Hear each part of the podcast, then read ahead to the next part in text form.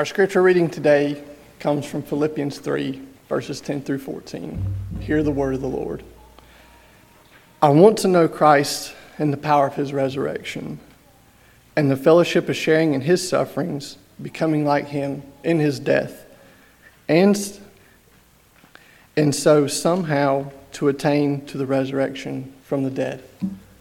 Not that I've already obtained all this or have already been made perfect, but I press on to take hold for that which Christ Jesus took hold of me.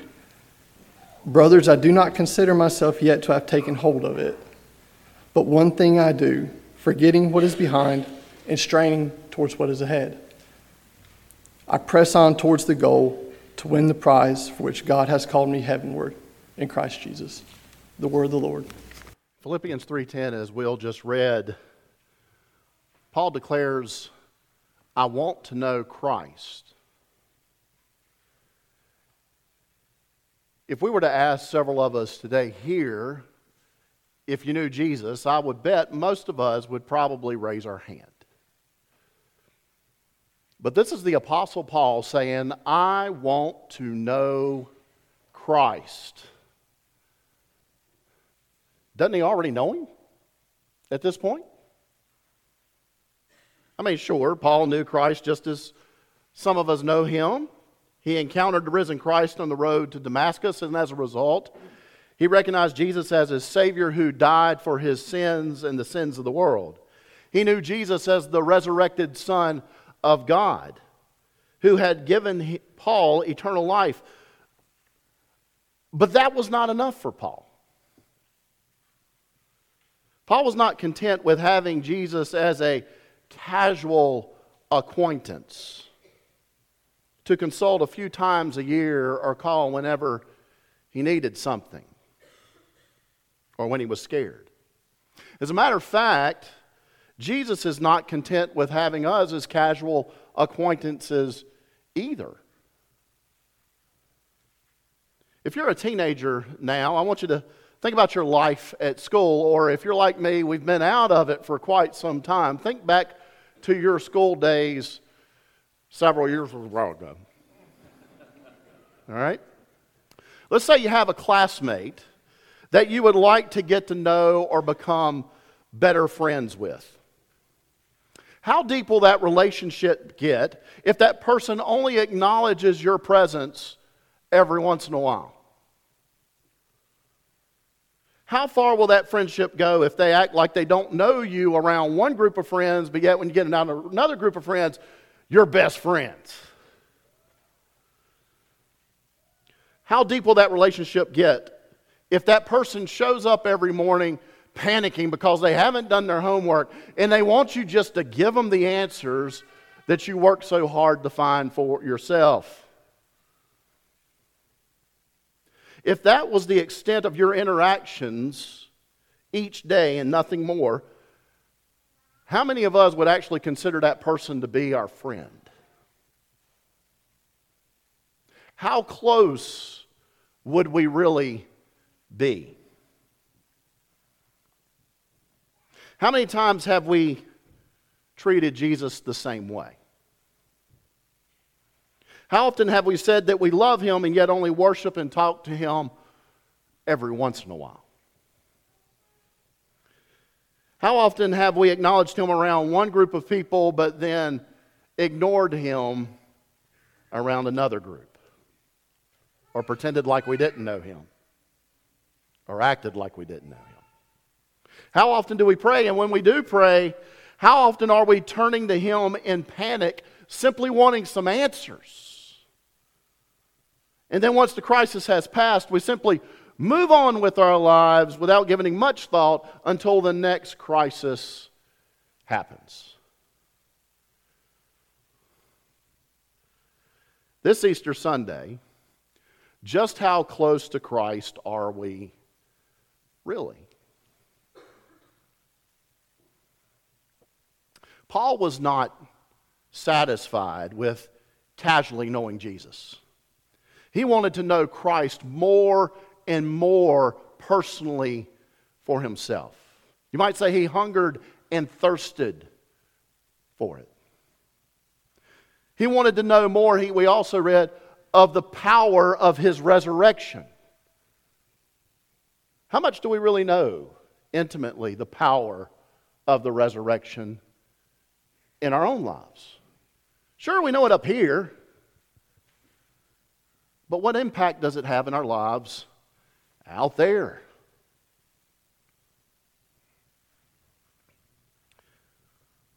How does one get to know that power?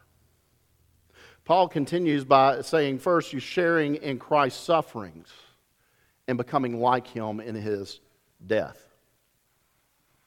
In other words, we can't feel, uh, experience the fullness of Christ's resurrection power until we have shared in his sufferings.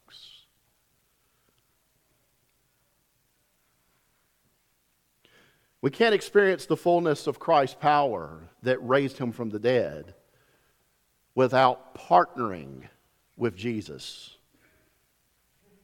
in his pain and his death. That makes sense, doesn't it? If you think about it, when you really love someone, I mean, really love someone, you want to, you're not content with just having a, a, a first date and then going a long time before you have a second date, right? That's not how it works. When you love someone, you want to share time and life with them, for better, for worse, for richer, for poor, in sickness and in health. When that's the case, we want to participate not only in their joys, but also in their sorrows.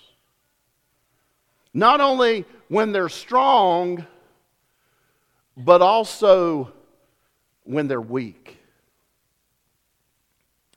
I got to know my wife, Wendy, several years ago when some friends of ours set us up on a blind date. Y'all have heard me talk about certain details. I'm not going to rehash that this morning. I just simply remember calling her on the phone. We've never met. And we talked for, I believe, I'd consulted with her. I think it was two hours straight. And how long do you think that conversation lasted, it seemed? It seemed to fly by just like that. I remember a few days later, I picked her up to take her out and to eat, and it was obvious that we were really into each other. Have you ever had one of those experiences where you could just tell, man, this is working, right? But when the date was over, I was ecstatic, and she was too. She told me later that she was discour- uh, you know, kind of frustrated that her friend Deborah, her roommate, did not stay up so she could tell her how great the date went. Well, that's at the point where that newness of that relationship and the awkwardness of that dating took place. Because on my end, I'm thinking, well, I don't want to come across as desperate. I don't want to run her away. I mean, you know what I mean? You can overdo it. So I didn't call her the next day or the next day. I think I waited two or three days at least. Meanwhile, on her side, she didn't get a call the next day, and she's like, What's going on? She began to go frustrated, wondering if I was still interested. If I had known that, I'd called her in a hot minute that next day. We eventually worked through that, and obviously we reconnected, and we've been married for more than 25 years now, easily. We couldn't get enough of one another. We wanted to know one another more and more. In order to get to know each other more on a deeper level, it can't always be sunshine and rainbows. Right?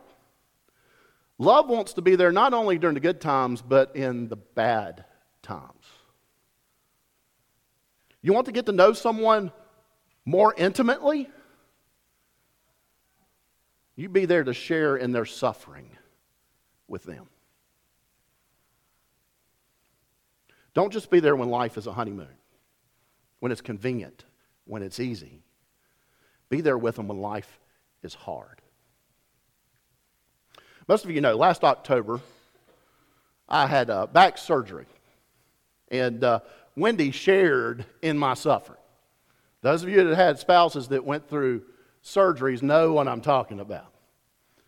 My surgery wasn't until 4:30 in the afternoon. It was a long day. And Wendy was there in the waiting room throughout the whole surgery. And then she was there after I got out of recovery, waiting for me in the room where I would be staying for the night. And let me just say, when they rolled me into that room, I was not the gorgeous guy that appears before you today. I don't see why that's so funny. She stayed there with me that night and it wasn't fun. It wasn't a picnic till past 11 o'clock. Then the Monday after I was back home after my surgery and still pumped up on anesthesia, some of you know what I'm talking about here. I had asked her to take one day off from school while I continued to adjust because I didn't feel I was ready. And she was outside talking to the person, getting ready to take Lindsay to school. Meanwhile, on the inside, I reached for my little grabber. You know what I'm talking about? Those little things you can get that grab stuff because I can't bend over, I can't do anything. And it falls out of my hands. And I look at that grabber on the floor. In my overly charged emotional state, I begin to think if she was not here, I would not be able to pick up anything for the rest of the day. And so when Wendy comes back into the house, she's met with a blubbering husband, like, Will you pick my gripper up? Man, she started to tear up too. Why? Because she was sharing in my suffering. It was because I've been there with her during her suffering, and she's been there with me during my suffering that we know one another on a much more intimate level than anyone else in this world. In the same way, we take our relationship with Christ to a deeper level when we share in His suffering. Keeping in mind that sharing is a two way street, right? When you're sharing something, it's together we share in Christ's suffering as we share our suffering with Him. For instance, if we feel isolated or alone this morning, we can share in Christ's suffering as we identify with Him as He was in Gethsemane praying while His disciples slept on Him. Have we ever had someone stab us in the back? Sharing Christ's suffering, identifying with Him in how Judas betrayed him with a kiss. Ouch. Sharing Christ's suffering if we have been physically or verbally abused. We can identify with him when people, the people mocked him, spat on him, beat him to a bloody pulp, and crucified him. Have we been sexually abused and suffered from that shame and wrestled with it? We can identify with Christ. We can share in his suffering as they stripped him and humiliated him pu- publicly while the soldiers divided his clothes among themselves. Have you ever suffered an injustice or paid the price for something you didn't do? we can share in Christ's suffering because we can identify with how he, though he was without sin, took the punishment and penalty for our sin and died in our place.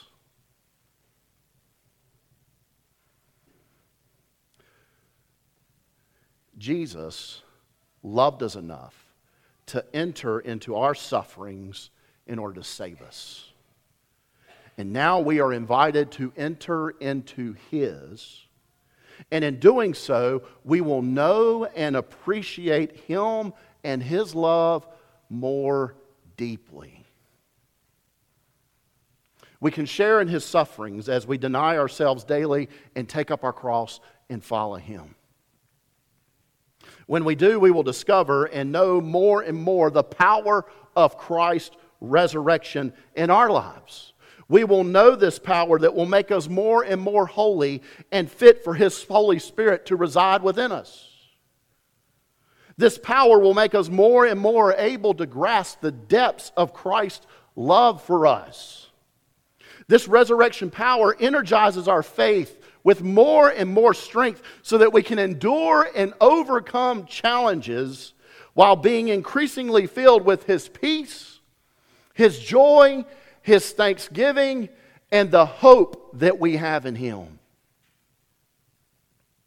The more and more we grow in our trials, the more and more we will know Christ and the power of his resurrection. This is true even in our death. How? Because we believe, as Paul says in 2 Corinthians chapter 4, verses 17, 16 through 18. He says, We do not lose heart, though outwardly we are wasting away, yet inwardly we are being renewed day by day. For our light and momentary troubles, you know, back then they were suffering some horrible persecutions. Paul calls them light and momentary troubles. Are achieving for us an eternal glory that far outweighs them all. So we fix our eyes not on what is seen, but on what is unseen. For what is seen is temporary, but what is unseen is eternal. On the day when Christ returns, we will identify with him on a level that we'll never attain in this lifetime if he tarries in coming back. Because on the day that he comes back, we will identify with him and his resurrection power fully. Because he tells us we too will rise from the grave. In 1 Corinthians 15 20 through 23, according to the contemporary English version, it says, Christ has been raised to life and he makes us certain that others will also be raised to life. Just as we will die because of Adam, we will be raised to life because of Christ. Adam brought death to all of us, and Christ will bring life to all of us, but we must each wait our turn. Christ was the first to be raised to life, and his people will be raised to life when he returns. It's coming, whether we're ready or not. Up until that day, for Christ followers, we, like Paul, share in Christ's sufferings. In these sufferings, we discover more and more of his resurrection power that enables us to not only endure, but to thrive. In doing so, we will know more and more of Jesus identifying with him in his sufferings that we find in the scriptures and the sufferings that we know he endured that aren't even necessarily mentioned by the scriptures. We will do so until the day he returns, when we will know him and the power of his resurrection perfectly, without obstruction. We will fully experience it. So you see, celebrating and experiencing Easter is not just an annual one day event when it's all said and done.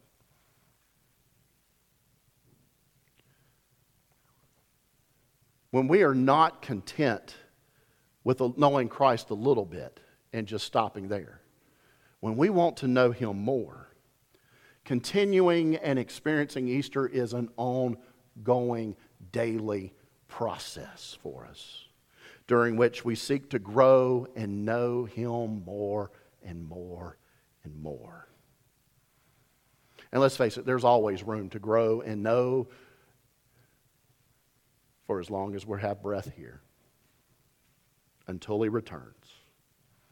So, as Paul said, as we read a few minutes ago, let's press on to the goal to win the prize for which God has called us heavenward in Christ Jesus. It's a race, my friends. It's a race that we need to keep running. For the longer we endure in that race, the closer and closer to Him we come. And the closer and closer to the prize of the resurrection and eternal life it becomes as well. It gets within our grasp.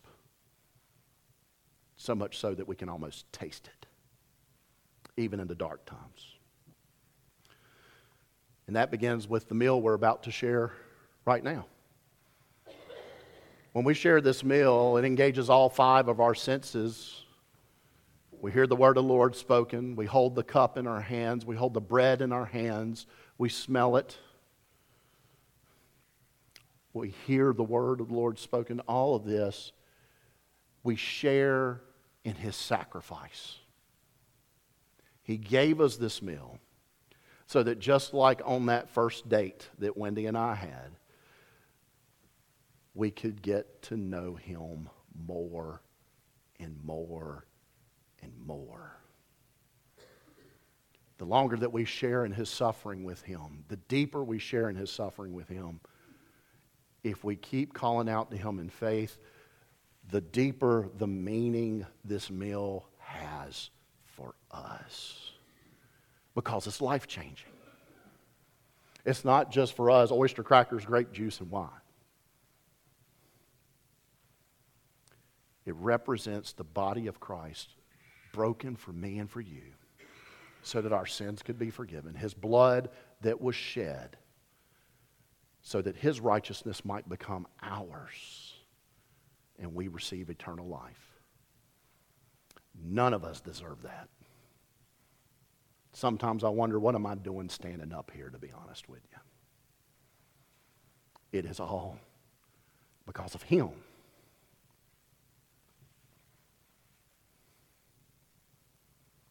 He deserves the glory.